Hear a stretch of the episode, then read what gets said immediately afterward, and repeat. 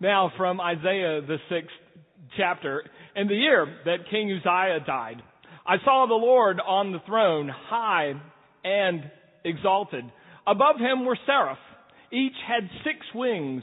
With two wings they covered their eyes, with two wings they covered their feet, and with two they were flying. They were calling to one another, Holy, holy, holy is the Lord God Almighty. The earth is full of His glory. At the sound of their voices, the doors and the threshold shook and the temple filled with smoke. Woe is me, I cried out, I am ruined, for I am a man of unclean lips and I dwell among a people of unclean lips. Then one of the seraph flew and took a live coal, which he had taken from the altar with tongs. He touched my lip with it and said, See, your guilt is forgiven and your sin is atoned for. Then I heard the voice of the Lord saying, Whom shall I send and who will go for us? And I said, Here I am. Send me. This is the word of the Lord. Thanks be to God. Be seated, please. Do you remember where you were when the planes on 9-11 ran into the tower? Do you remember that? On that day, we were in a pastor's meeting, and I remember that distinctly. But do you remember where you turned your attention after you got the news? I remember we as pastors first went down to the small chapel and prayed, but soon for me that passed, and my attention turned to the radio, to the internet, to phone calls from my wife for what she had heard or had seen on the TV. And all the news media began to get my attention more than the chapel. Where do you turn in crisis? There was a major crisis 740 years before Jesus in Judah, in the Jerusalem area. For the king that they had had for 52 years died. His name was King Uzziah. Most of his reign was pretty good. Uh, the last 10 years were a little shaky, but most of it was good. And one of the wonderful things he did is he protected them from the most powerful army and the nastiest people on the face of the earth, the Assyrians. They were well known for torturing and, and plundering uh, when they would conquer territories, but he had protected Judah and Israel from them. But now he was dead. Now he was dead. It was a crisis. Will the Assyrians now again come knocking on the door? Where did Isaiah turn in the crisis? Did he go down to the palace to see what the new king's policy would be in this crisis? We're not told that he did. Did he go out to the front lines to see if the Assyrians were coming down the road toward Jerusalem? We're not told that he did. We're told that what happened to Isaiah in this moment of great crisis was he got a vision of God a vision of God. Where were you? Where were you when the stock market began to crash and tumble in October of this past year? Do you remember what you were doing? And what had your attention? I was in Israel. And in Turkey, we were looking at the footsteps of the disciples of Jesus. And because of the eight hour time difference, we could get up early in the morning and we could catch the evening uh, national news from uh, the United States. And we saw the stocks as they fell. And we listened to the argument about the bailout. Would they ever come to agreement about it? Would, would they vote on a bailout? Would people get on the same page? And we watched. But to be real honest, it didn't seem to matter very much. Because most of our attention for 15, 16 hours a day during that time was on Jesus, who he was, where he walked, and the people who followed him. Where do you put your attention in a crisis? A lot of people put it in the media, what they have to say, and they look for experts, and they wait for the latest word. But there will be others like Isaiah who will turn to God and get a vision. Here's my suggestion this morning. What we need in this time of crisis in our country is not more information from Dave Ramsey, Jane Bryant Quinn, Suze Orman, the Treasury Secretary whenever they get here. That's not what we need. What we need is information about God on the throne. Eugene Peterson the author of the Jesus Way, years before he wrote this book, was asked in an interview, as a pastor, what do you do when people come to you in crisis and they want it fixed, but you know that it can't be easily fixed? He said, the most important thing I do, he said, is to try to give them of a, a vision of a God who is bigger than their crisis. The most important thing I do, he said, is try to get them into a place of worship. You see, what happened to Isaiah in his vision is he saw a God that was so big that the hem of his robe was bigger than the Jerusalem temple. The hem of his robe couldn't even fit in this building. That's how big God was. A vision of the size of God. Were you here last week? Did, did you hear Hugh Ross, the astrophysicist? Depending on the message, I understood about 20% of one, about 30% of another, about 40% of a third. But one thing I did figure out is God's pretty big.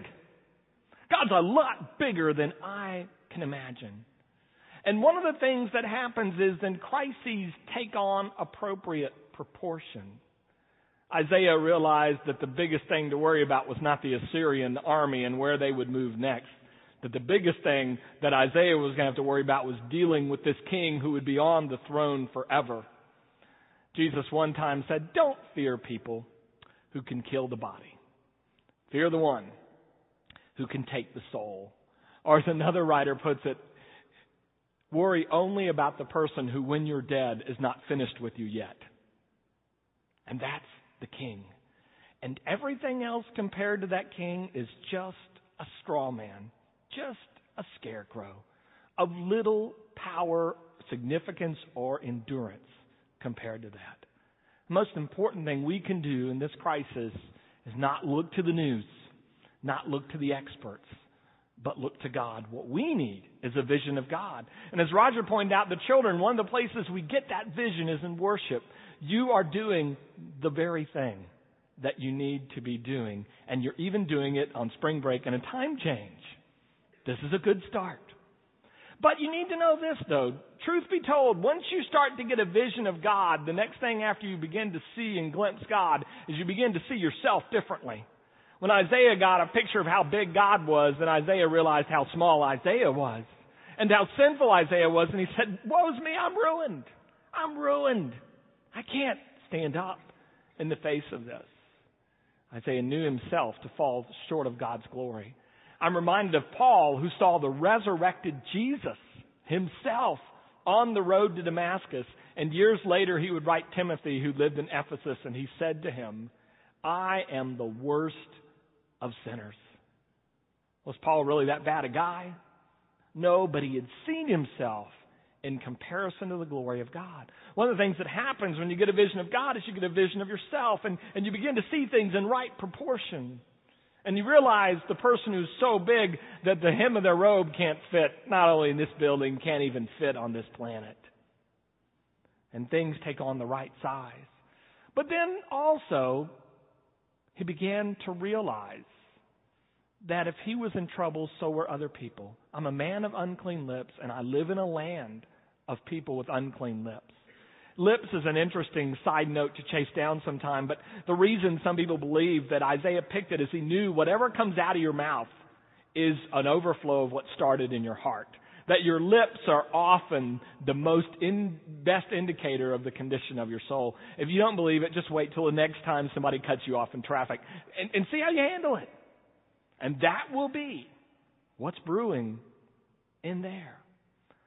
But Isaiah knew he was in trouble. Isaiah knew his people were in trouble, and Isaiah knew this. The real crisis is not there. It's not in New York. It's not in Tokyo. It's not in London. The real crisis, Isaiah knew, is in here. People live broken, sinful, and hurting lives.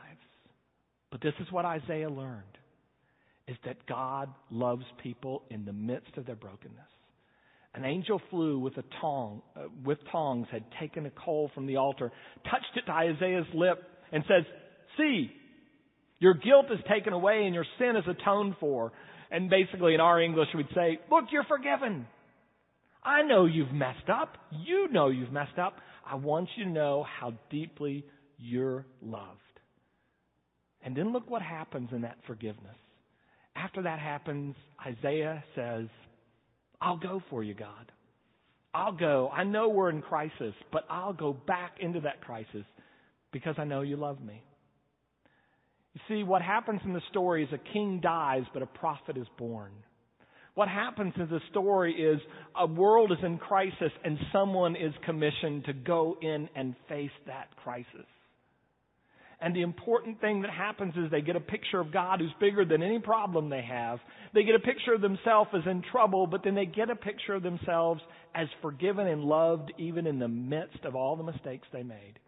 And here's what I want you to know this morning. Never ever attempt to go and fix the world's crisis without first knowing how deeply you are loved and how much you have been forgiven. Most of the damage done by Christians in the world are people who get some sort of vision of the, of the power and might of God and they decide they're going to go straighten everybody else out. But they haven't received God's love. And so what they do is they basically inflict God's anger on the world, which is up only to God. It's not our prerogative instead of projecting God's love to the world. Look, the world's in crisis. People are in crisis. The one thing they need to know more than anything else is they are loved for who they are, just as they are in Jesus Christ. And only a person who knows they are loved can go and take that message to them. How many times have we watched well meaning religious people hurt other people deeply? And usually at the core of it is they never had the coal touch their lips. They never realized that God loved them not because they got it right, but God loved them even when they got it wrong. Those are the kind of people that the world needs. The world doesn't need perfect people. The world needs people who know they are loved and forgiven. And that's who needs to go out there. And those people who have a vision of God as powerful but also have a vision of God as loving. Those are the people who ought to go into the world. This fall, we were in uh, Turkey in Asia Minor where Christianity just spread like wildfire, even in the midst of persecution. Uh, but after a couple centuries, things ran into trouble. People lost their ardor, their passion, their compassion, and pretty much the faith was left in the hands of some hermits called monks. And there was a man named Telemachus who lived in Turkey. He was a monk and raised pigs to, to, uh, for a living. He was a pig farmer. But one day he got a vision of God. And in this vision of God, the loving God said, Telemachus, I want you to go to Rome and I want you to stop the gladiator fights. Put an end to this blood sport. So, the simple little hermit with no plans but filled with the love of God and a word from God, made his long journey to Rome. Got to the Colosseum. It wasn't hard to find. It seats 50,000 people. Sure enough, gladiatorial fights were going on and blood was being sh- shed. He walked into the stands and began to call out to the people to stop the senseless violence. He began to tell them this wasn't what God wants, that God is a God of love. And very few people heard him the, during the roars of the crowd, and those who did hear him laughed at him. So he knew that plan wasn't working. So he quit yelling at the people. And he simply went down to the floor of the Colosseum to get in the middle of the gladiator fight. Somebody saw him run on the field, ruining their game, and so they threw a stone at him. Somebody else from the stands threw a stone at him. Another one threw a stone at him and hit him and blood began to be drawn. The gladiators, annoyed with him, one of them ran a sword through him, and then other stones came. And soon, bleeding under a pile of stones, the little pig farmer monk who had a picture of God and God's love died. But a funny thing happened. As he died there on the floor of the Colosseum, one person watching what had happened got disgusted and got up and left. And another person got up and left, and soon ten people got up and left, and soon a hundred people got up and left, and soon in silence a thousand people got up and left, and soon the Colosseum was empty there in 404.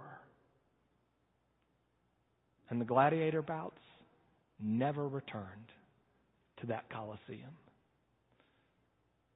Whom shall we send? Who will go for us? asked God.